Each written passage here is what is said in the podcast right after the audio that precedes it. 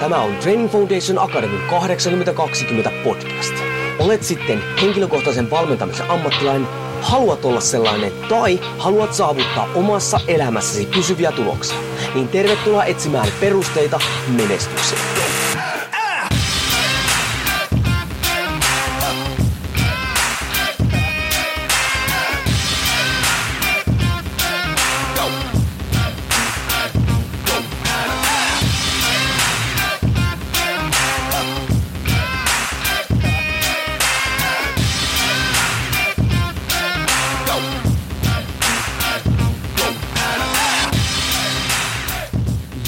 Korhonen Training Foundation Akademista moro ja tervetuloa TFA 8020 podcastin pariin.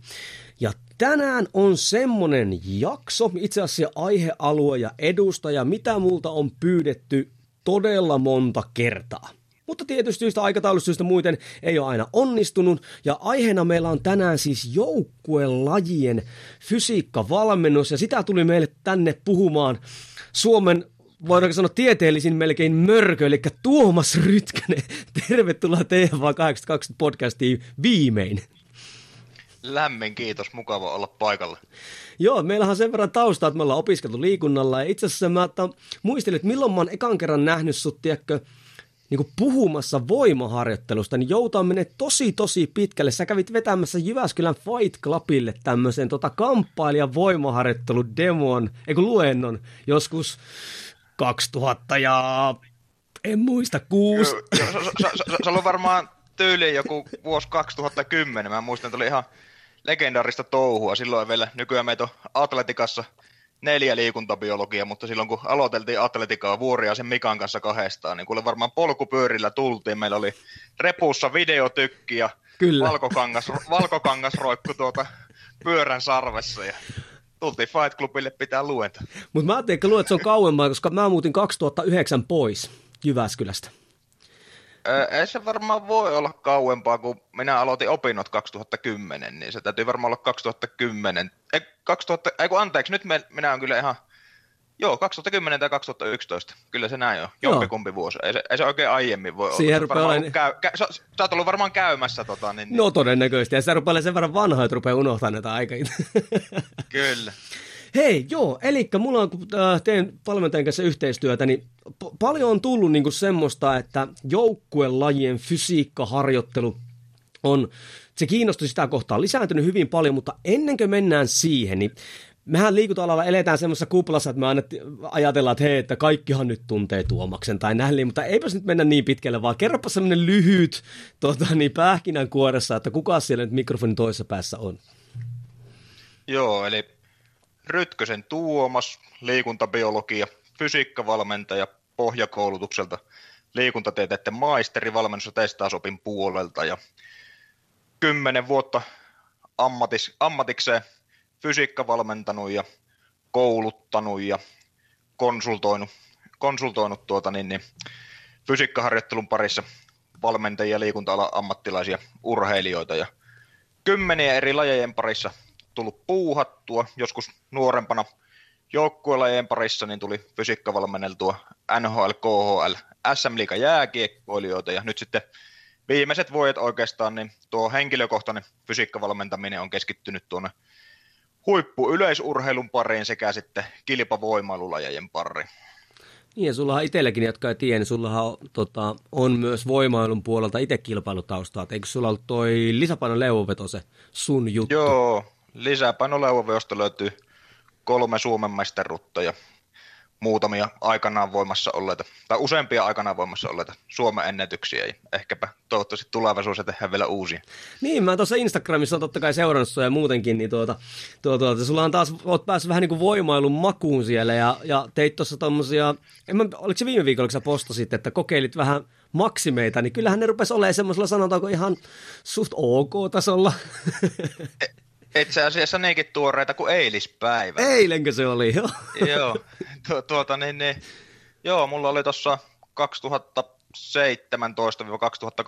2017-2020 kolme ja puolen vuoden treenitauko terveysmurheiden takia, mutta nyt on viisi kuukautta treenailu sitten itekin, itekin sen jälkeen ja pikkuhiljaa pikkuhiljaa nostellut määriä varsinkin sinne leuavejossa ja se apuliikkeessä. Joo, eilen tosiaan testailin niin sanotun tämmöisen vedon kolmiottelu, eli tämä meikäläisen päälaji, lisäpainoleua ja sitten penkkivedon ja maastavedon. Ja siellä tuli eilen tota, 178 kilo kokonaiskuorma, 110 kilonen mies ja 68 kiloa lisäpainoja leuoissa, että se oli jo 92 prosenttia kaikki aikojen ennätyksestä 193,9, että hyvällä mallilla kampakin rakenteleminen. Ja sitten penkkivejossa pamahti jo nyt jo viiden kuukauden reenin jälkeen niin uusi kaikki aikojen ennätys. 142,5, että 140 oli ennen tuota pitkää kolme ja puolen vuoden reenitaukoa, mitä oli edeltänyt kymmenen vuotta nousujohteista voimaharjoittelua. Ja sitten maastaveossa oli vasta kolmas reeni, että sitä en ole vielä paljon tehnyt, että lähinnä muutenkin jalkoja tosi vähän, että semmoinen neljä, neljä sarjaa viikossa etuketjulle ja neljä sarjaa takaketjulle ja lähinnä, lähinnä tehnyt yhden jalan lantion nosto ja takareisin nosto. Nyt oli kolmas maastavetoreeni, niin 250 tuli, että kaksi eteen kaksi puoli, puoli silloin joskus vetänyt, että eiköhän siinä nyt sitten pikkuhiljaa aleta rakennella sinne kohti 300. No helvetti. Vaikka nyt ihan, vaikka kaikki muu nyt on ihan semmoista sivu, sivutoimista puuhastelua tuo leuavajon ohessa, ja sekin toki vaan harrastus, että minä valmennan paljon huippuurheilijoita, ketkä ketkä reenaa kymmenen kertaa viikossa, että minä reenaan voimaa tällä hetkellä joka viides päivä. Että. ja varsinkin toi penkkiveto on kyllä aika reipas, reipas kyllä vetoa. Oi herra jumala. Hei, jos jotain kiinnostaa, niin siis äh, Rytkösen tota, Instassa hänelle löytyy ne videot, eikö vaan?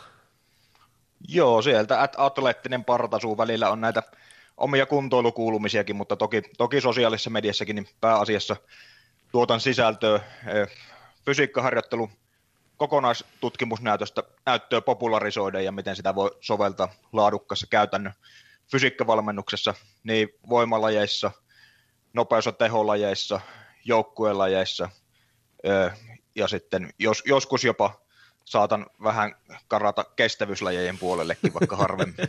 niin, mä huomasin, että siellä on muutaman kerran ollut niitä.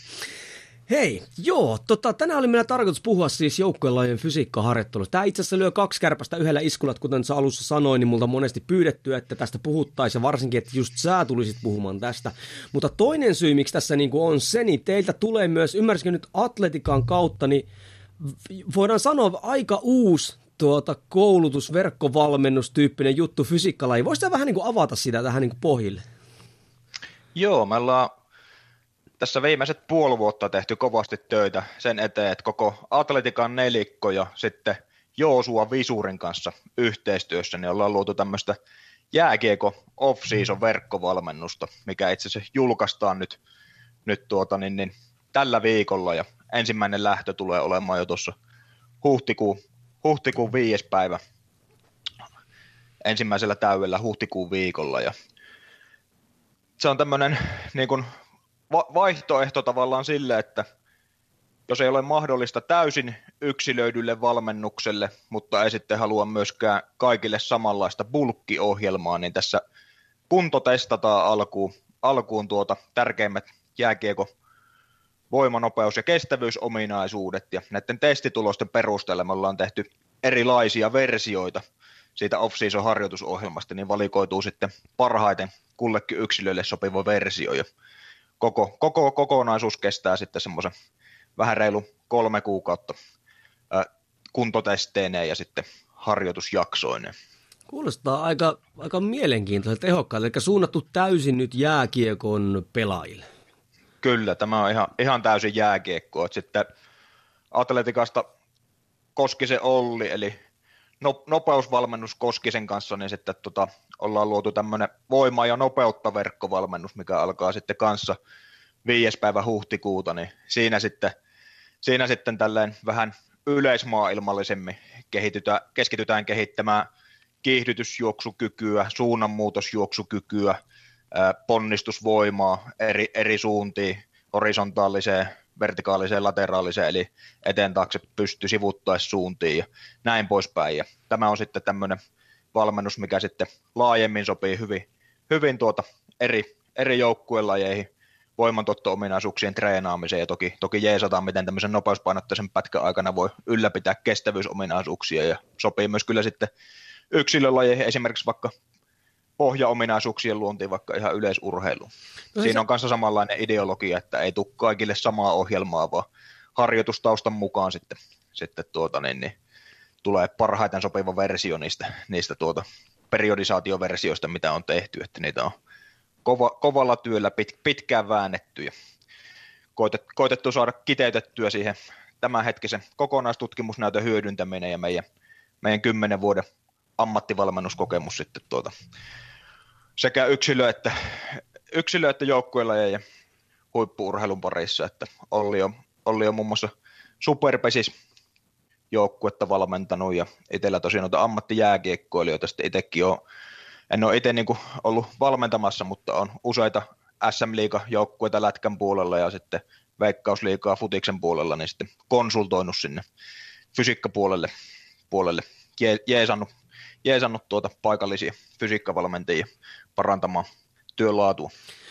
Ja työ näin verkkokouluttajan valmentajana tykkään tosi paljon tuosta rakenteesta, että se on semmoinen semi-yksilöllinen, sanotaanko, että sieltä löydetään tavallaan ne parametrit, minkä välistä sitten, tai miten perusteella sitten skaalataan sitä ohjelmointia, että tuntuu, tuntuu kyllä tosi järkevältä. Hei, sä toitkin esille tuossa, että siellä Joosua Visuri on taustalla, se on aika, hän on aika tunnettu kaveri, ja, ja Olli, ja ketäs muuta teidän atletikan porukkaan sitten muuta kuuluu?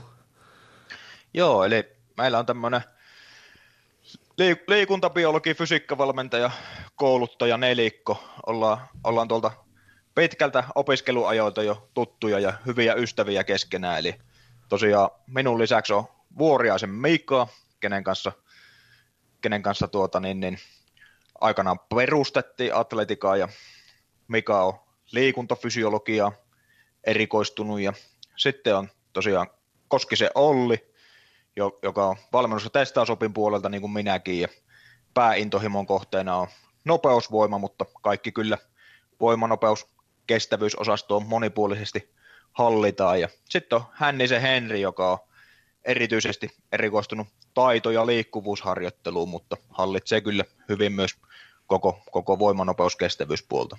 Ja jos jotain kiinnostaa, niin Henkkahan kävi jo tuossa vähän aikaa sitten vieraassa podcastissa ja hänen podcastissa itse asiassa on aika paljon aiheuttanut, niin kuin arvelinkin, niin, niin kuin ajatuksia ja mielipiteitä palautteita ja se on, se, on, se on nousemassa, en nyt usko, että ihan top kolmoseen tai vitosen nousee, mutta on nousee kyllä korkealle kuulijalistalle, että se oli kyllä hyvä, hyvä jakso. Joo, joo se on tärkeää liiku, liikuntakulttuurin yhteiskunnallista vaikuttamista, että liikkuvuusharjoittelu voi olla vähän muutakin kuin passiivista venyttelyä.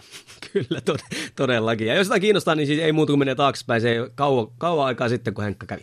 Mutta hei, mennään aiheeseen. Nyt kun puhutaan siis joukkuelajeista, niin, niin nyt ihan tälle yleisesti varmaan kannattaa lähteä siitä liikenteeseen, että mitkä nyt on semmosia, koska jotta me voidaan niin kuin valmentaa, niin meidän pitää nyt tietää, mitä me valmentaa, että, että mihin me keskitetään se rajalliset resurssit, niin mitkä sun mielestä on niin kuin tärkeimpiä fyysisiä ominaisuuksia joukkuelajeissa? Aika usein joukkuelajeissa on se, että ne on tämmöisiä yhdistelmälajeja, missä tarvitaan niin voimaa, nopeutta kuin kestävyyttä. Ja monesti se kestävyyskunto on semmoinen, että sen täytyy olla riittävällä tasolla, jotta se ei ole rajoittava tekijä, mutta sitten tavallaan sitä ei kannata sen jälkeen ylikorostaa, jotta ei se ole pois sitten näistä voimantuotollisista ominaisuuksista. Jos otetaan muutamia esimerkkejä, niin vaikka jossain tota, pesäpallossa, niin monesti riittää, että naispelaajilla on jossain 50 ja miespelaajille jossain 55 millin per kilo per minuutti huitteilla maksimaalinen hapeottokyky, eli semmoinen naisilla 2800 miehillä kolme tonnia. Cooperin tulos tälleen karke, karkeasti ja sitten aerobinen kynnys olisi siellä jossain 70 prosentissa maksimaalisesta hapeottokyvystä ja anaerobinen kynnys 80 prosentista maksimaalista hapeottokyvystä, niin silloin kun tämmöiseen kuntoon pääsee, niin se kestävyys ei ole rajoittava tekijä, tai, tai sitten jossain jääkiekossa, niin, niin, niin viiestä viiestä 65 milliin per kilo per minuutti, 55-60 olisi hyvä olla, ja muuta aika lailla samanlaiset kynnysominaisuudet, mutta toki meillä sitten on tämmöisiä lajeja niin kuin jalkapallo, missä sitten ihan jos mennään maailman huipulle, niin olisi ainakin keskikenttäpelaajilla hyvä, että se on jopa 70, 70 milliä per kilo per minuutti, jolla aletaan puhua jo kohtuullisen kovasta hapeotosta, jos mietitään, että vaikka miesten puolella sitten huippukestävyysurheilijat alkaa olla tuolla päälle 80 millin per kilo per minuutti, niin se 70 on jo kohtuullisen paljon, mutta se kestävyys on tosiaan semmoinen, että se täytyy olla riittävällä tasolla, niin kuin sanoin, mutta, mutta tuota, niin, niin, sitten se riittää. No sitten sama oikeastaan pätee monesti maksimivoimaan, että maksimivoiman täytyy olla riittävällä tasolla, että ensinnäkin, jos mietitään kaikki joukkueille sisältää tosi paljon suunnanmuutoksia, ja toisaalta suuri osa, jouk- suuri osa joukkueelle sisältää myös suoraa kiihdyttämistä ja pitemmän kentän läjässä jopa sitten täysvauhtista, täysvauhtistakin tuota etenemistä joko, joko tuota juosten tai, tai sitten vaikka luistellen, niin kuin vaikka jääpallossa on pitkiä, pitkiäkin, pitkiäkin pätkiä sitten aika täysvauhtistakin luistelua. Niin siinä vaiheessa, kun puhutaan suunnanmuutoskyvykkyydestä, kyvykkyydestä kiihdyttää suoraan ja edetä kovalla vauhdilla suoraan, niin siellä täytyy olla kuitenkin kohtuullinen, kohtuullisen kova maksimivoimareservi taustalla, että jos jotakin karkeita miettii, niin on selkeästi vielä hyötyä esimerkiksi, että syvä kyykky olisi nostettu jonnekin miehillä kahteen, 2,2 kertaa kehon paino, raaka, raaka rinnalle veto, jos osaa tekniikan, niin jonnekin puolentoista kertaa per kehon paino, tai sitten tuota, yhden jalan lantion nosto 1-1,2 kertaa kehon paino. Toki vaikuttaa vähän laji siihen, että puhutaanko pelkästään, pelkästään suhteellisesta, suhteellisesta voimantuotosta, eli voimantuotosta suhteutettuna omaan kehon painoon, vai myös absoluuttisesta voimantuotosta, eli absoluuttinen voimantuottohan on tärkeää silloin, kun liikutellaan kehon ulkopuolisia kohteita painovoimaa vastaan, eli jossain rugbyn tyylisessä pallopelissä vastustajan liikuttaminen on merkittävässä roolissa. Sen lisäksi, että liikutellaan omaa kehoa painovoimaa vastaan, mutta suurimmassa osassa joukkueella ja korostuu se oman kehon liikuttelu painovoimaa vastaan, jolloin on tärkeää, että on sitä voimantuottokykyä, voimantuottokykyä suhteessa sitten omaan kehon painoon. Mutta sitten taas sillä pelkällä maksimivoimalla ei tee mitään, jos ei tuottaa voimaa niissä lajin voimantuottoajoissa. Et silloin kun puhutaan suoraan juoksemisesta, mitä tulee monissa kiihytyksissä, niin ensimmäisillä askelilla on semmoinen pari sekunnin kymmenystä voimantuottoaikaa ja täysvauhtisessa juoksussa vaikka jossain jalkapallossa, niin lähempänä vaan yhtä sekunnin kymmenystä. Sitten taas puolestaan noissa suunnanmuutoksissa on enemmän voimantuottoaikaa, mutta niissäkään ei, se, ei enempää kuin semmoinen kahdesta neljää sekunnin kymmenystä. Ja sitten jos mietitään, mietitään tuota konsentrista voimantuottoa, missä aktiiviset lihakset lyhenee, tai isometristä voimantuottoa, missä lihasjännekompleksien pituus ei muutu, niin maksimivoiman tuottamiseen kestää perimästä harjoitustaustasta lihasryhmästä riippuen niin puolesta sekunnista kolmeen sekuntiin, niin se pelkkä maksimivoiman tuottokyky ei riitä, vaan täytyy olla hyvä voimantuottonopeusominaisuus, että niissä joukkueilla ja voimantuottoajoista yhdestä sekunnin kymmenyksestä noin neljään sekunnin kymmenykseen, niin pystyy tuottamaan mahdollisimman paljon voimaa ja sitten päästäänkin tämmöisiin termeihin kuin suhteellinen tehon tuotto ja absoluuttinen tehon tuotto. Eli tehoa on voima kertaa nopeus, kuinka paljon pystyy tuottamaan tehoa suhteessa omaan kehon painoon silloin, kun liikutellaan, liikutellaan rajoitetun voimantuottoajan liikkumisessa itse ja painovoimaa, omaa kehoa painovoimaa vastaan ja sitten paljonko ylipäätänsä pystyy tuottamaan tehoa silloin, kun liikutellaan kehon ulkopuolista kohdetta, niin kuin vaikka vastustajaa painovoimaa vastaan rajoitetussa voimantuottoajassa. Lisäksi sitten tosi iso osa joukkueelle liikkumisesta on tämmöistä kimmoisan venymis-lyhenemissykluksen sisältävää liikettä, missä ensin tapahtuu eksentristä voimantuottoa, eli aktiiviset lihakset pitenee ja sitten siitä nopeasti siirrytään sitten konsentriseen voimantuottoon, missä aktiiviset lihakset lyhenee ja tällä tavalla sitten siinä eksentrisessä vaiheessa kudoksiin varastoitunutta elastista energiaa voidaan hyödyntää sitten konsentrisessa vaiheessa ja, ja tota, tätä, tätä kautta sitten tulee olennaiseksi, että kimmoisuusominaisuudet on kanssa hyvä, että saadaan myös sitä kautta lisättyä sitä tehon tuottoa siellä kentällä liikkuessa.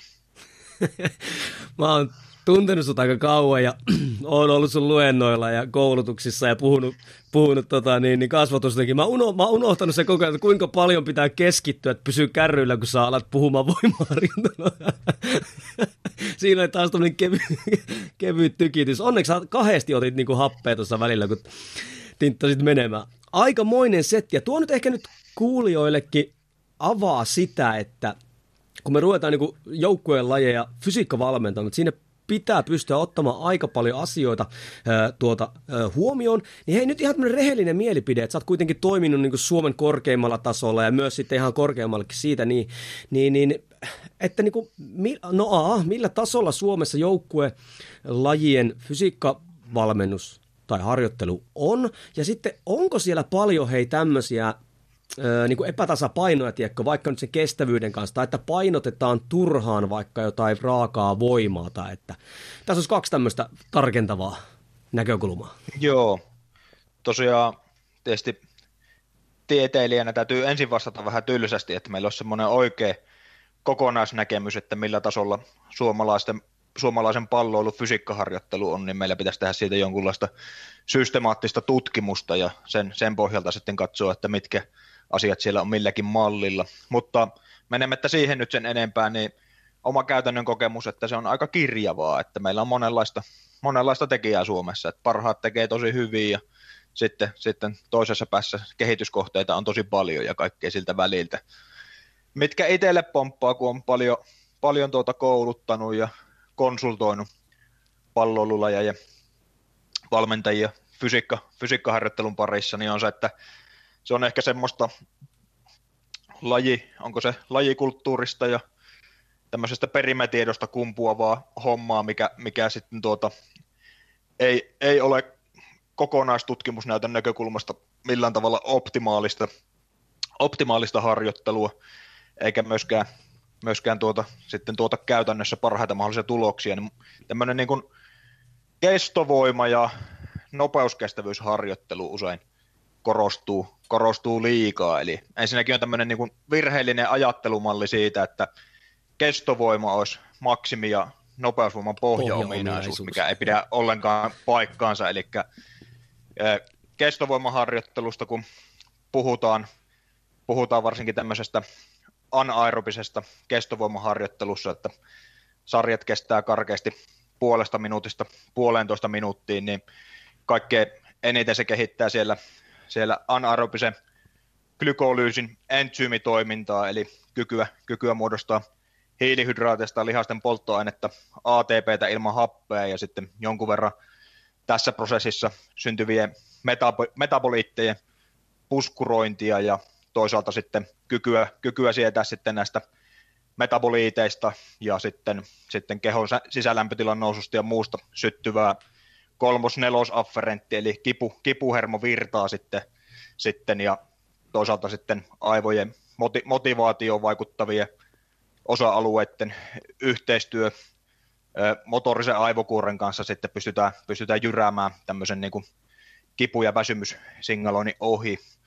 Ja toki sitten jossain määrin anaerobinenkin kestovoimaharjoittelu ja varsinkin sitten yli kaksi minuuttia kestävä aerobinen kestovoimaharjoittelu niin vaikuttaa jonkin verran kyllä sitten myös hiussuonituksen määrää ja lihassolujen aerobiste energiatehtaiden mitokondrioiden koko määrää ja ensyymiaktiivisuuteen, mutta noita ominaisuuksia saa kyllä huomattavan paljon paremmin harjoitettua ihan kunnollisella aerobisella kestävyysharjoittelulla kuin kestovoimaharjoittelulla. Mutta tämän pohjustuksen tarkoitus oli se, että yksikään näistä adaptaatioista ei johda maksimivoiman ja nopeusvoiman kehittämiseen. Itse asiassa – niin kuin palaan myöhemmin, niin osa adaptaatioista johtaa niiden heikkenemiseen. Maksimivoima on riippuvaista lihasten poikkipinta-alasta, liikehir- liikehermoston kyvystä käskyttää lihaksia ja tuki- ja sidekudosten kyvystä välittää vo- lihasten tuottamaa voimaa sitten sinne nivelten vääntömomenteiksi. Ei, ei kestovoima vaikuta niihin, vaan perus- ja maksimivoimaharjoittelu vaikuttaa niihin. Sitten taas nopeusvoiman kannalta olennaisempia asioita on se, että saadaan liikehermoston avulla hyvin nopeasti rekrytoitua kaikki motoriset yksiköt, eli lihassoluryppäät töihin, ja vielä todella suurella impulssitiheydellä, jotta saadaan sitten tuotettua mahdollisimman paljon voimaa rajoitetussa, hyvin lyhyessä ajassa. Ja toinen merkittävä asia on, että se lihassolu on laadultaan supistumiskoneiston ja supistumiskoneistoa säätelevän koneiston laadultaan semmoinen, että se pystyy supistumaan mahdollisimman nopeasti. Ja myöskään näihin asioihin kestovoimaharjoittelu ei vaikuta positiivisesti, vaan negatiivisesti. Eli tuota, niin, niin,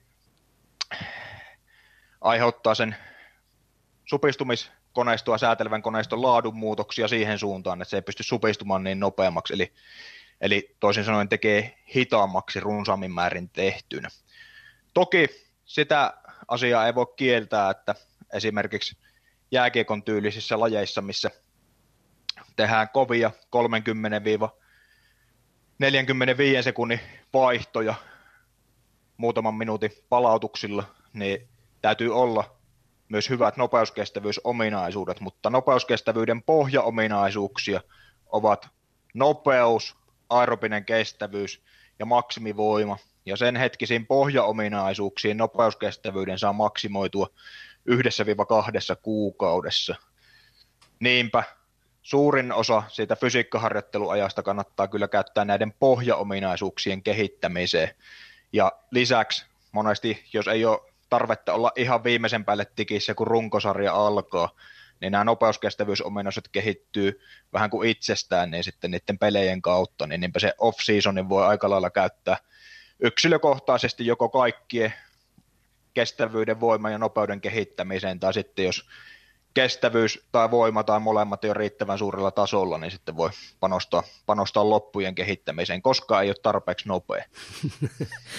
Joo, ja siis mäkin ehkä samaa mieltä pitkään totta kai seurannut tämmöistä alaa ja joukkue, joukkueen lajeja, varsinkin fysiikkapuolta siellä, niin, niin, niin ehkä se onkin se, että ei välttämättä, ei edes tiedetä mitä ei tiedetä jos ajatellaan fysiikkavalmennusta. Ja sitten se on niin helppo mennä semmoisen perimätiedon mukaan.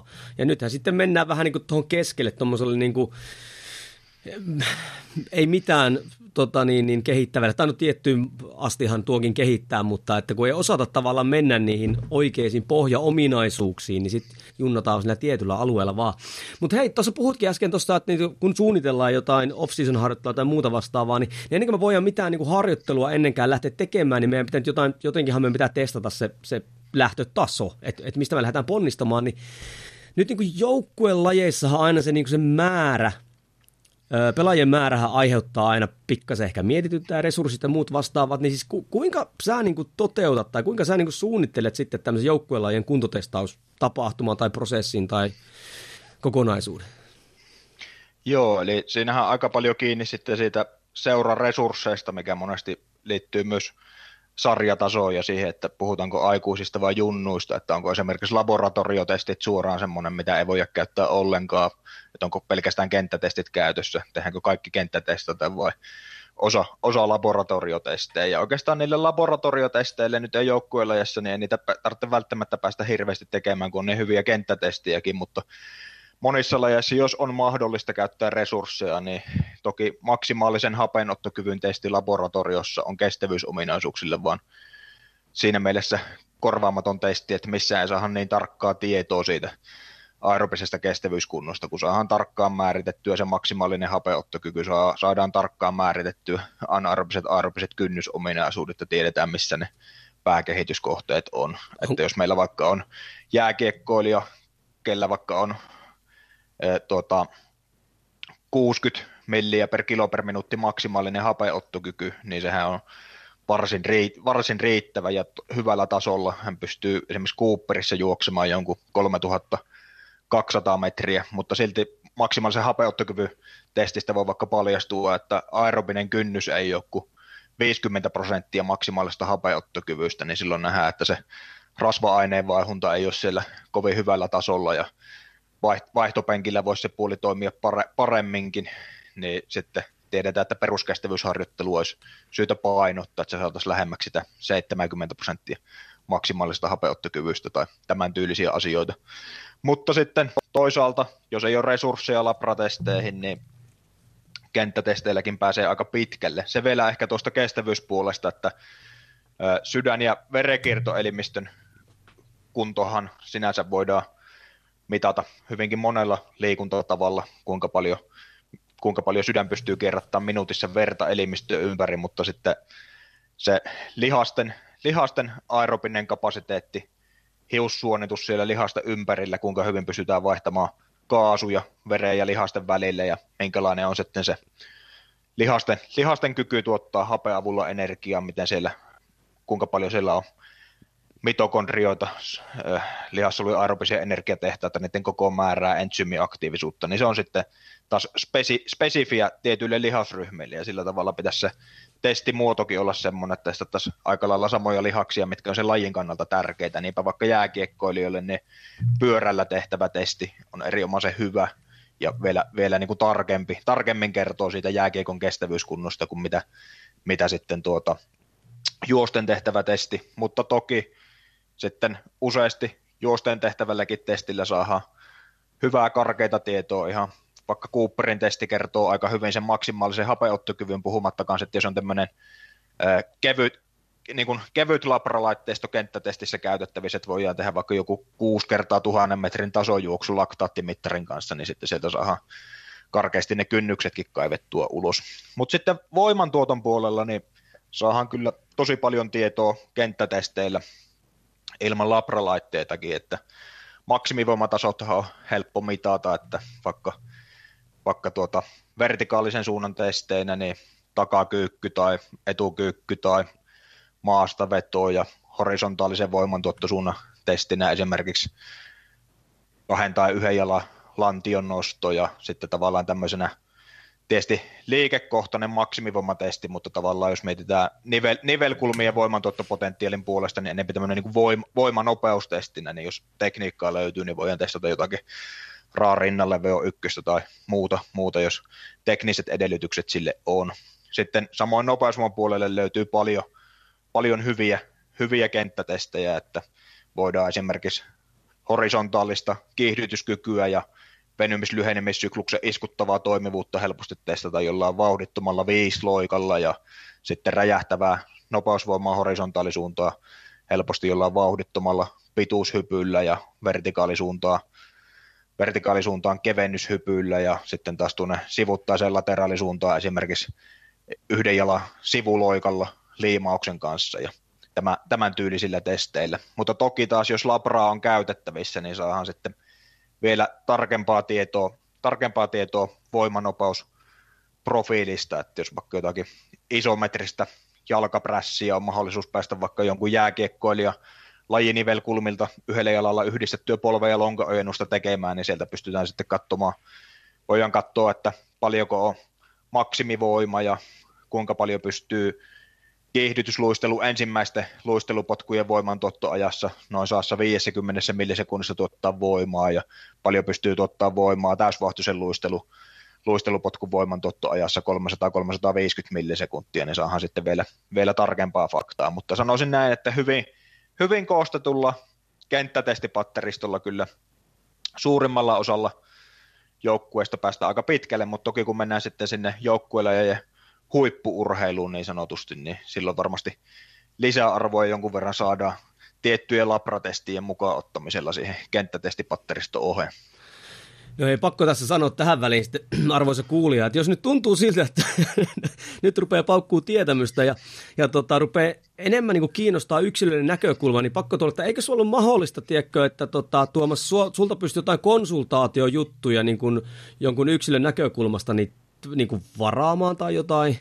Joo, kyllä. Meillä on tämmöinen liikuntabiologi etävastaanotto, missä voi varata 1-4 tunnin ajan, ajan tuota, niin, niin, kenelle vaan meistä atletikan liikuntabiologeista ja se räätälöidään täysin yksilöllisesti, että siihen laaditaan ensin taustateoria, materiaalia, sitten tuota, niin, niin vastataan kaikkiin kysymyksiin, mitä, mitä tuota, äh, ihmisellä on ja lisäksi sitten monesti, monesti ollaan tehty myös ihan yhdessä kausisuunnitelmia tai käyty läpi valmentaja tai urheilijan valmiiksi tekemiä kausisuunnitelmia. Se on niin kuin tämmöinen täysin yksilöllisesti räätälöity, räätälöitävä konsultaatio kokonaisuus, että rakennetaan just sellaiseksi, kun hän kuka sen tilaa haluaa. Joo, kun tuli vaan mieleen just se, että jos jollekin tulee nyt oman lajin näkökulmasta, ei vitsi, että olisipa kiva, että joku kertoisi, mitä mun lajissa esimerkiksi pitäisi testipatterit tuon pistää, niin, niin tota kauttahan sen saisi sais sitten tietämystä lisää. Hei, tosta tuli kaksi semmoista kysymystä, mä sitä pyöräkautta juoksutestiä meni kysyä,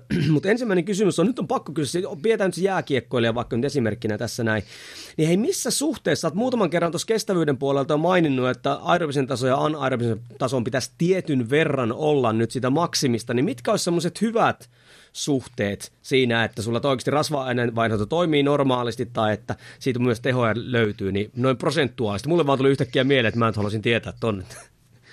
Uh, siis meinasitko nyt, kun prosenteista puhuu jo niin kuin kunnon puolelta, niin meinasitko, että mitä se käytännön harjoittelussa meinaa? Öö, no ihan kumpi vaan itse asiassa. Joo, no tosi, tosi jos kerrat, kerrataan sieltä niin kuin se mitä se ihan suorituskyvyllisesti meinaa, niin käytännössä sillä pääsee jääkiekon tyylisessä lajissa aika pitkälle, että se anaerobisen kynnyksen teho on noin 80 prosenttia maksimaalisesta hapeuttokyvystä ja aerobisen kynnyksen teho on noin 70 prosenttia maksimaalisesta hapeuttokyvystä, niin silloin, silloin tuota, niin, niin siellä on rasva-aineenvaihunta ja sitten tämmöinen pitkäkestoinen, pitkäkestoinen tuota, aerobinen hiilihydraattiaineenvaihunta niin lajiin melko hyvällä tasolla, että siinä taas tulee tämmöisiä vähenevien hyötyjen periaatteeseen, eli alussa saadaan pienellä panostuksella suuria hyötyjä, ja sitten kun edetään pitkälle, niin saadaan suurella panostuksella pieniä hyötyjä, ja sitten tähän niin kuin kokonaiskuvaan, kuinka, kuinka se tietty kestävyyskapasiteetti riittää, ja kuinka ratkaisevia sitten ratkaisevissa pelitilanteissa ne nopeusvoima-ominaisuudet on, niin ei sitten ole kuitenkaan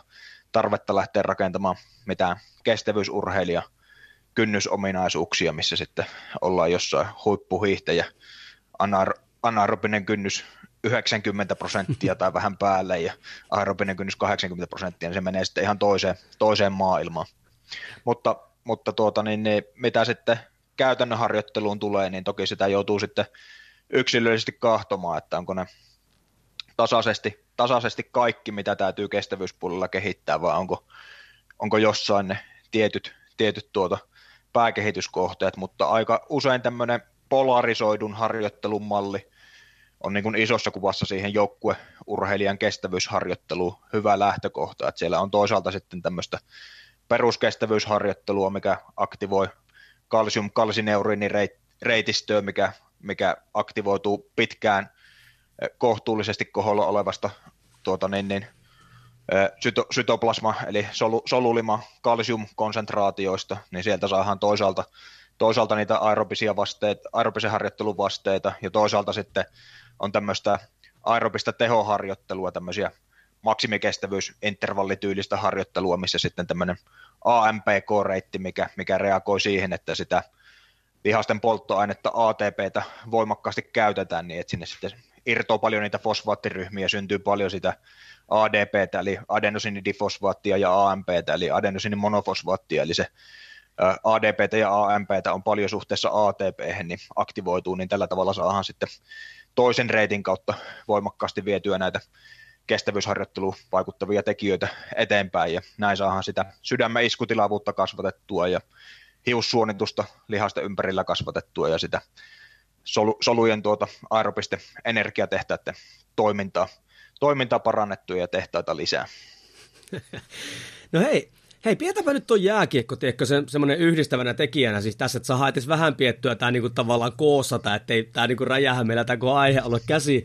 Niin, niin tota, sä tuossa vähän tulit jo siihen jo, että miten me reenataan, niin kuinka nyt sitten jääkiekossa, niin otetaan nyt vaikka jääkiekossa nyt se off-seasoni, koska silloinhan me kuitenkin kehitetään, kehitetään niitä ominaisuuksia pääsääntöisesti, niin, niin kuinka nyt sitten off-seasonilla pitäisi treenata silleen, että me kehitetään kaikkia niitä tarvittavia, lajin, lajisuorituksen kannalta tarvittavia ominaisuuksia?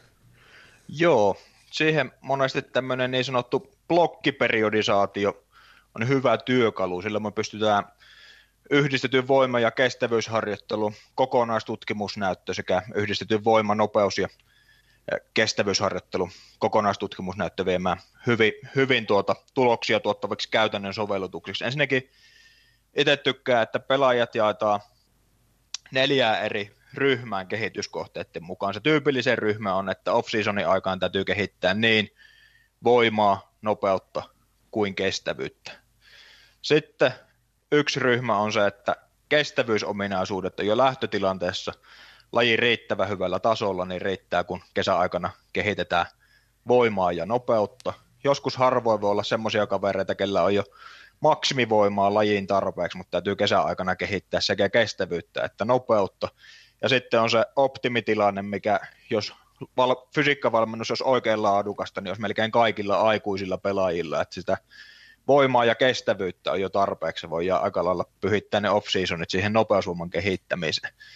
Silloin se on tämä tyypillisen tilanne, että täytyy kehittää kesäaikana kaikkia voimaa, nopeutta, kestävyyttä, niin itse tykkään monesti, että se rakennetaan noin kolme erilaiseen blokkiin se kesä, että esimerkiksi ensimmäinen blokki voi lähteä liikkeelle siitä, että kehitetään tämmöisillä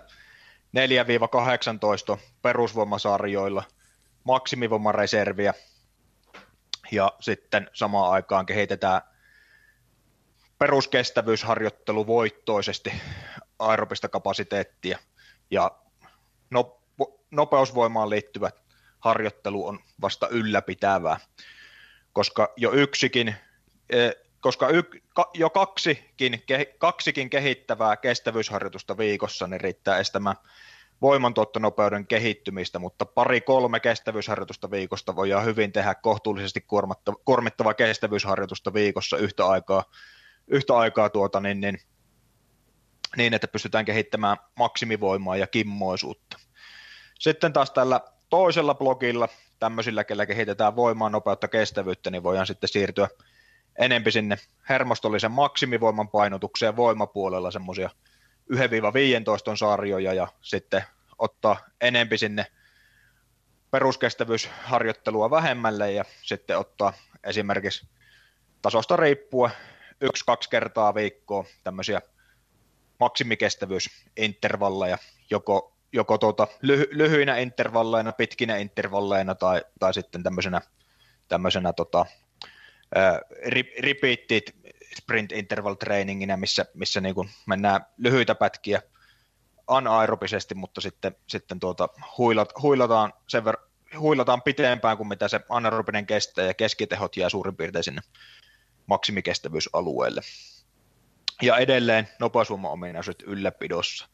Sitten se off-seasonin viimeinen blokki on se, milloin painotetaan nopeusvoimaa. Kakkosena voidaan tehdä kylkeen vähän maksimivoimaa ja kaikki kestävyysominaisuudet on ylläpidossa, eli siellä on kuormitusfysiologisesti erinomainen ympäristö rakentaa niitä nopeusvoima-ominaisuuksia. Lisäksi ne on taustalle rakennettuna lisää sitä maksimivoimareserviä ja mistä on sitten hyvä, hyvä voimantottonopeusharjoittelulla oppia ottamaan isompi määrä irti ja näin saadaan sitä tehon tuottua voimakertaa nopeus kesäaikana vietyä molemmista naruista eteenpäin.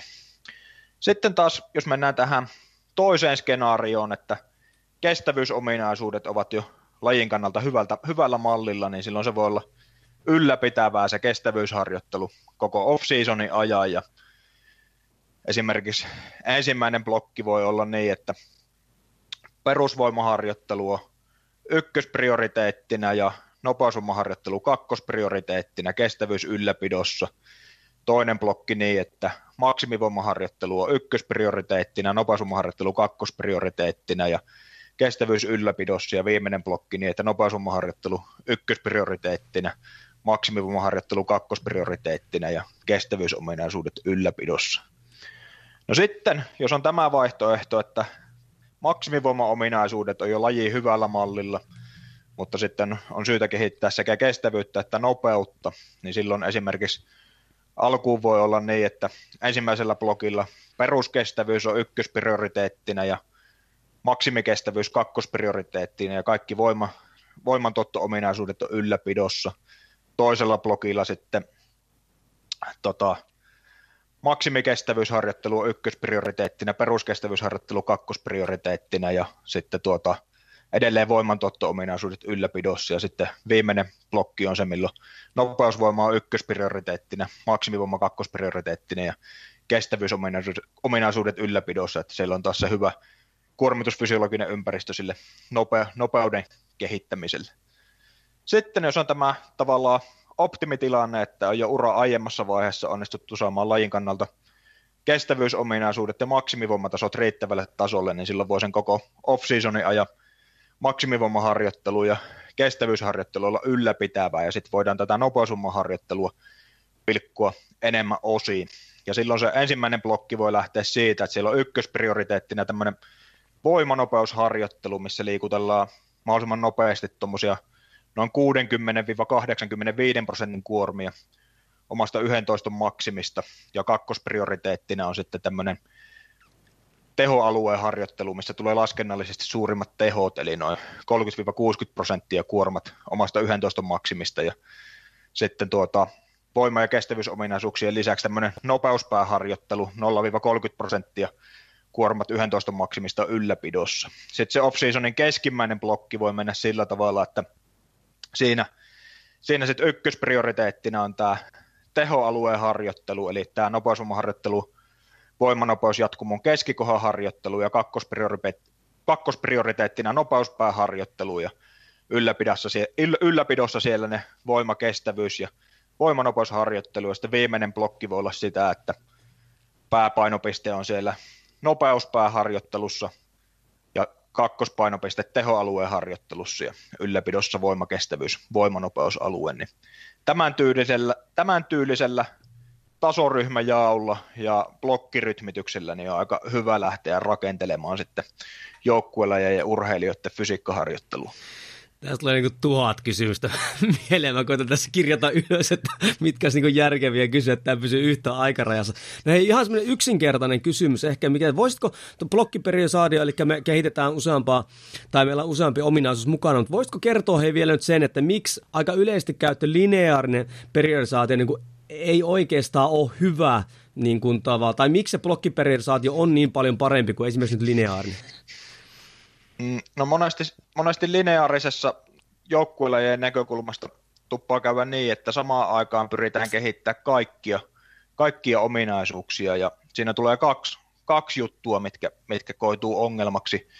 Yksi on tämä, että nopeus ei kehity silloin, jos pyritään, jos samaan aikaan tehdään isoja määriä kest- tai kohtuullisen, kohtuullisiakaan määriä kestävyysharjoittelua. Niin siinä on tämä ensimmäinen ongelmakohta – aloittelijoillahan se toimii ihan hyvin, että vähän niin kuin kaikkea kehitetään yhtä aikaa, mutta sitten kun alkaa nousta ominaisuuksista kovemmalle tasolle, niin kehitettävät ominaisuudet vaativat kehittyäkseen kohtuullisen suurta harjoitustimulusta ja sitten kokonaiskuormitus ei kuitenkaan saa ylittää kehon palautumiskapasiteettia, niin tämä blokkiperiodisaatio mahdollistaa sitten kovempi tasoisillakin urheilijoilla sen, että ne kehityskohte- kehityskohteita pystytään treenaamaan kohtuullisen runsaalla määrällä mutta sama, samaan aikaan sitten ylläpidetään muita ominaisuuksia, koska noin kolmasosa kehittävän harjoittelun määrästä riittää ylläpitoon. Niin tässä oikeastaan varmaan ne pääsyyt, minkä takia tämmöisissä joukkue, joukkuelajeissa, missä tarvitaan useita eri fyysisiä ominaisuuksia, niin tämmöinen blokkityylinen malli on monesti äärimmäisen hyvä ratkaisu off-seasonin rakentamiseen.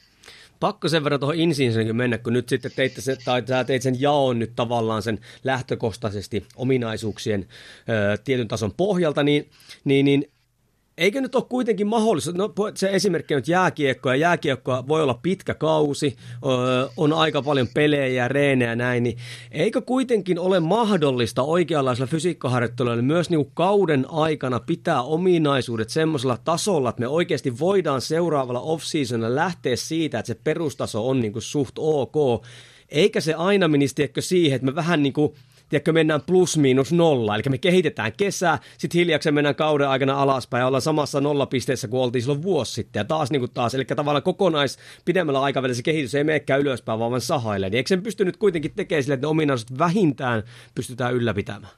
Kyllä, se täytyy olla se minimitavoite, että ensinnäkin parhaassa kunnossahan pitäisi olla silloin, kun on kaikkein tärkeimmät pelit, playoffit ja finaalit, että eihän sitä, sitä off-seasonia varten reenata, vaan niitä pelejä varten. Ja sitten tuota, toisekseen, kun seuraava off-season alkaa, niin pitäisi olla 5 prosentin sisällä kaikki ominaisuudet samassa kuin mihin viimeksi on jääty. Mutta tämä on myös sitten vähän niin kuin, äh, pelaajan roolikohtaista, että jos vaikka mietitään jääkiekkoa, niin jos on joku ykköskentän pelaaja, joka pelaa joka pelissä yli 20 minuuttia, niin sillä voi olla, että se ylläpito on se hyvä tavoite aikuispelaajalla sen niin kuin in-seasonin aikana, pelikauden aikana. Mutta sitten jos on joku nel- neloskentän pakki, joka on muutaman minuutin pelissä kentällä, niin hänhän kyllä, hänellä kyllä se pelikuormitus ei silloin ole kovin suurta, niin hän pyst- hänhän kyllä pystyy tekemään hyvin pitkälti koko pelikauden kehittävää fysiikkaharjoittelua ja vie, vie omaa fysiikkaansa eteenpäin.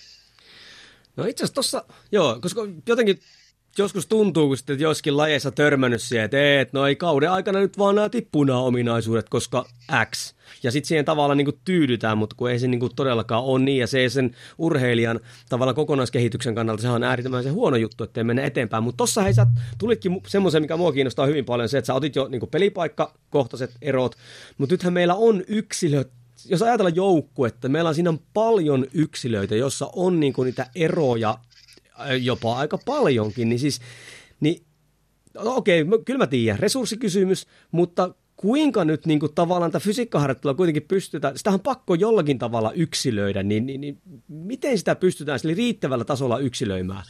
Jos vaikka se jääkiekko nyt on se esimerkki. No itse näkisi, että se on aika, mitä nyt on konsultoinut noita fysiikkavalmentajia, niin se on monesti se niin kuin paras kompromissi niiden käytännön resursseja ja sitten sen niin kuin optimitilanteen väliltä, niin on se, että jaetaan just tuommoiseen pääkehityskohden ryhmiin muutamaan ryhmään ja koitetaan saada niin kuin samantyylisellä fysiikkaprofiililla olevat pelaajat samaan ryhmään, niin silloin pärjätään sillä, että sillä joukkueella on niin kuin muutama erilainen fysiikkaohjelma, minkä mukaan treenataan, ei tarvita joka pelaajalle omaa, niin se on varmaan se niin kuin miten monissa joukkueissa se on käytännössä mahdollista tehdä, tehdä että resurssit ei riitä siihen täysyksilöintiin, mutta tuokin, tuo on niin, niin paljon parempi kuin se, että, että tuota, niin kaikki treenaa samalla ja kun ollaan tuota le- lenkillä, niin yksi vetää MK ja toinen PK vieressä. Ja kolmas PK miinusta. Joo, mä muistan erään pitkillä pesis, pesis valmentajan kanssa jutteli silloin, kun hän vielä pelasi, niin heille voimaharjoittelu sitä, että vahvin pisti tankoon sen verran, mitä jakso nostaa, ja kaikki kokeili sitten sillä, ja totta kai liikkeen oli raaka rinnallaveto, klassikko. No, kyllä, no tuli sinnekin funktionaalista isometristä maasta vetoa osalle. niin ja siis, siis hänhän sanoi kyllä, että, tuota, että kyllähän niinku tuloksia tuli, koska sitten siinä oli se, teikö, se joukkueen ilmapiiri ja tälleen, mutta sitten hän tuli totta kai loukkaan kaikki muut siinä sivussa. Mutta, mutta hei, kyllä, tota, kyllä. No sitten tuohon vielä, tuohon yksilöpuoleen vielä, se, ainahan se on resurssikysymys, joo, mutta nyt jos me vaikka katsotaan sitten vaikka NHL-pelaajia ja sitten mm. tota, niin, niin, iltasanomista juttuja, kun Patrick Laineet ja muut tulee, niillä on täällä Suomessa sitten yksilöllinen fysiikkavalmentaja. Joo, joo niin... ky- kyllä, kyllä toki sitten ammattipelaajilla on mahdollista se, että se kesä on täysin yksilöity ja semmoista työtä itsekin, itsekin tuossa monia vuosia sitten niin tein, että nimenomaan tein täysin yksilöllisiä valmennusohjelmia yks, yks, yksittäisille pelaajille. No jos ei puhuta ihan NHL-tasosta vielä, mutta vähän niin kuin alaspäin, niin jos joukkueella on tarjota niin kuin fysiikkareenit, niin mikä sun näkemys, että tartteeko tai kannattaako niin kuin yksilön vielä siihen sivuun sitten ottaa tämmöistä suorituskykyvalmentaa, että onko sitä etua vai voiko sitä jopa olla niin kuin haittaa? No sehän, sehän riippuu varmasti tosi paljon siitä, että millä, millä tasolla se joukkue fysiikkavalmennus on ja sitten – millä tasolla se on se fysiikkavalmennus siltä taholta, miltä sitä otettaisiin, mutta silloin jos niin kuin puhutaan tosi kovista fysiikkapuolen ammattilaisista, niin se, sehän voisi olla monissa joukkueissa, jos niin kuin pelaajilla on itsellä varaa sijoittaa siihen, niin ihan hyväkin ratkaisu, että siellä on joku seura, seurasta paikallinen, paikallinen tekijä, joka niin kuin seuraa sitä käytännön harjoittelun toteutumisen laatua ja muuta, mutta sitten voi olla joku niin kuin fysiikkapuolen superammattilainen, joka joka sitten hoitaa sitä ohjelmointia. Tämän tyylisiä ollaan atletikassa vaikka jonkun verran tehty. Minusta tuntuukin niin kuin se, että se on mun, mun mielestä menossa vähän parempaan suuntaan joukkoilla, että uskalletaan tiekko jo pyytää vähän niin kuin apua vaikka tuommoista konsultaatioa, mikä sitten on siinä mielessä järkevää, jos meidän päätavoite on viedä sitä joukkuetta eteenpäin, niin miksi me sitten koitettaisiin resurssien puitteista saada sinne sitten niin ammattilaisia, kun ennen vanhaa se oli vähän semmoista, että ei voida muita palkata sinne, koska se on jotenkin itseltä pois, varsinkin niin valmentajan näkökulmasta. Mm, kyllä joo, se varmasti on tämmöistä isoa tuota toimintakulttuurin muutosta, että aika hauska, jos miettisi tois, toisinpäin, että fysiikkavalmentajana alkaisi ottaa vaikka superpesisjoukkueen taktiikkavalmennuksesta vastuuta, niin, niin, niin eihän siitä mitään tulisi, mutta nyt en tarkoita sitä, että on semmoisia kavereita varmasti kyllä, kyllä olemassa, ketkä sitten oman lajin osalta osaa, osaa melko hyvin molemmat puolet, että osaa sekä sen tak, taktisen, taktisen, teknisen valmennuksen, että sitten ymmärtää fysiikankin päälle, että eihän se toki millään tavalla mahdoton yhtälö ole. Ei ole, mutta sitten on jännä juttu, jos katsoo jotain oikein maailman kovimpia, tai sanotaanko tosi kovan luokan ammattilaisia, niin usein, usein ne silti ottaa toisia ammattilaisia että no siinä kyllä, on Kyllähän ne niin monimutkaisia asiakokonaisuuksia on, että tavallaan ihan huippu ei voi olla kaikessa, että, että tuota niin, niin no jos vaikka miettii, että vaikka miettii meidän atletikan tiimiä, että me ollaan kaikki käyty viisivuotinen yliopistokoulutus fysiikkavalmennukseen, valmennettu kymmenen vuotta ammatiksi fysiikkaa, sitä niin kuin käytännön oppia kymmenien eri lajejen parista huippuurheilusta niin kuin kun, kuntoiluun ja koko ajan seurataan fysiikka, joka kuukausi resurssoidaan, resurssoidaan työpäiviä sille, että luetaan uusinta tutkimusta ja tutkimuskoonta ja fysiikkaharjoittelusta. Ja sitten tehdään sitä käytännön työtä, opitaan sen kautta, koulutaan, konsulta- konsultoidaan, käydään vuorovaikutteista keskustelua alan tutkijoiden kanssa, alan muiden valmentajien kanssa sitä kautta, niin tavallaan se, niin kuin, se on ihan täyspäivä työ niin, niin kehittää sitä omaa tekemistä, niin onhan se, onhan se tavallaan niin kuin, sitä, tä, niin kuin erikoisammattilaiset on erikoisammattilaisia siinä, mitä se tekee. Samahan se on kaikilla muillakin aloilla, että et, niin kuin on eri asia olla joku perus, perus yle, yleislääkäri, kenellä on tärkeä semmoinen la, laaja kohtuu hyvä näkemys kaikesta, mutta ei se voi mennä tekemään mitään, mitään tuota aivokirurgista vaikeita leikkausta, mihin omat spesialistinsa. Kyllä, ehdottomasti on samaa mieltä sun kanssa. Hei, meillä rupeaa aika, aika menee nopeasti. Mä pelkäsin, että tämä teko karkaa ihan täysin tassusta, mutta onneksi saatiin piettyä suhteellisen tota, niin, niin, kasassa, koska ideahan oli tuoda vähän semmoisia ajatuksia herättää tässä. Ja hei, nyt jos jotain rupeaa kiinnostaa tämä, no A, ö, jääkiekon toi, toi, toi, toi ö, fysiikkaharjoittelu ja, ja muutenkin, niin mikä nyt olisi ensimmäinen, voitko kertoa hei, mistä ne teidän uudet kurssit ja ne, mikä se toinen verkkokoulutus, mikä alkaa huhtikuussa? Joo, eli no, ka- kaikki verkkovalmennukset, niin niihin löytyy sitten tähän, tähän tuota voimaa ja nopeutta, mikä on jo olemassa, ja heti kun julkaistaan tuo jääkiekko off-season, niin meidän verkkosivuilta www.atletica.fi, niin sieltä, sieltä ei tarvitse muistaa, kun yksi paikka löytyy. Ja sitten jos muistaa tuota, tuota at Atletica Training somessa ja sitten meikäläinen at Atleettinen Partaisuus somessa, niin siellä kanssa sitten esimerkiksi Instagramin profiilista löytyy Linktree, missä on sitten kaikki, kaikki linkit näihin tällä hetkellä voimassa oleviin valmennuksiin ja koulutuksiin ja niin edelleen. Ja jo pitkään kun julkaista äärettömän hyvän blogitekstin, eikö se ollut just Atletikan sivuilla tuosta nopeusvoimaharjoittelusta, kun se oli? Joo, Ollin kanssa kirjoitettiin. Oltiin viimeksi Ollin kanssa molempien yhteinen intohimo nopeusvoima, niin 2016 kirjoitettiin lihastohtoriblogi Hulmi Juhalle teksti, teksti nopeusvoiman perusteista, niin ajateltiin, että sen verran, sen verran on tuota, niin, niin vuosia vernyt välissä, että olisi aika päivittää tämän päivän viimeisen päälle tikkiin. Kirjoitettiin sitten päivitetty versio, niin nyt löytyy ihan upo, upo uutta tekstiä sitten Atletikan blogista. Hei, pakko muuten kysyä nyt, kun siinä kumminkin on niin vettä virrannut nyt sillä alla, ja nyt pääsen itse kirjoittajalta kysymään, niin niin kuin, onko tullut siinä ajassa, missä tuo vanha artikkeli kirjoitti nyt tuo uusi, niin onko tullut semmoisia tavallaan jopa perustavanlaatuisia niin kuin muutoksia siihen aihealueeseen? No eihän ne niin kuin ihan syvimmät perusteet mihinkään muutu, mutta on siihen paljon tullut nyansseja. Että kyllä sitä aika rank, sille niin kuin kovalla käellä kuitenkin niin kuin päivitti. Ja varmaan siinä niin kuin tuon tyylisessä tekstissä näkyy se, että toki tutkimusmaailmastakin on tullut, tullut uutta tietoa ja sitten lisäksi, että on niin, kuin niin paljon kertynyt vyö alle lisää valmennuskokemusta, varsinkin teholla ja huippuurheilun parissa, että sitten tavallaan sitä tutkimustiedon soveltamista käytäntöön ajattelee, ajattelee niin kuin eri, erilaisesta perspektiivistä kuin silloin viisi vuotta sitten. Kyllä. Ja hei, nyt kuulija, ensinnäkin nyt tuli muuten mieleen, kun katsoin mun omaa videokuvaa, että mulla tuo kirjahäly näkyy, missä näkyy sun kirja muuten itse asiassa tuolla. No, niin jos joku ei muuten ole Rytkösen Tuomas ei ole tuttu, niin hei, sullahan on kirja, eikö vaan? Minkäs niminen kirja se oli?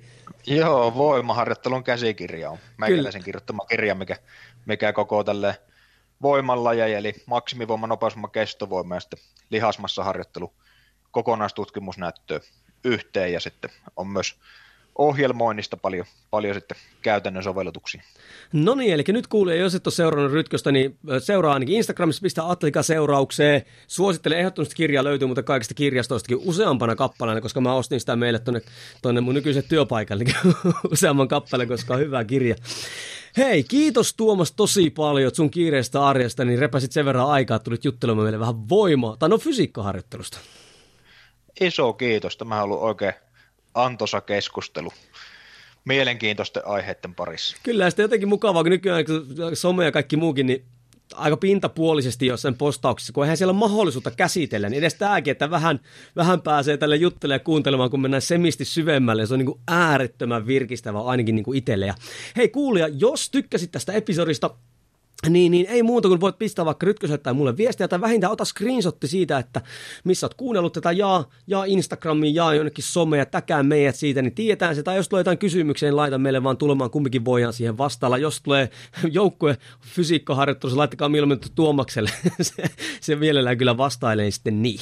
Mutta hei, kiitos sulle Tuomas, tulit tänne näin, toivotaan teidän verkkokurssit ja koulutukset ja muutkin saa hyvät tuulet alle, ainakin itse suosittelen. Itse asiassa ajattelin sitä voimanopeisuutta vähän katsostaa jopa itsekin, hän on niin kuin ammatillista mielenkiinnosta. Kiitos kovasti ja kiitos sinulle. Mukava, mukava oli olla vieraana. Kiitos sulle kuulijat, että äh, sijoitit aikaa tähän ja ei muuta kuin kohti seuraavaa episodia ja kevättä. Moi moi!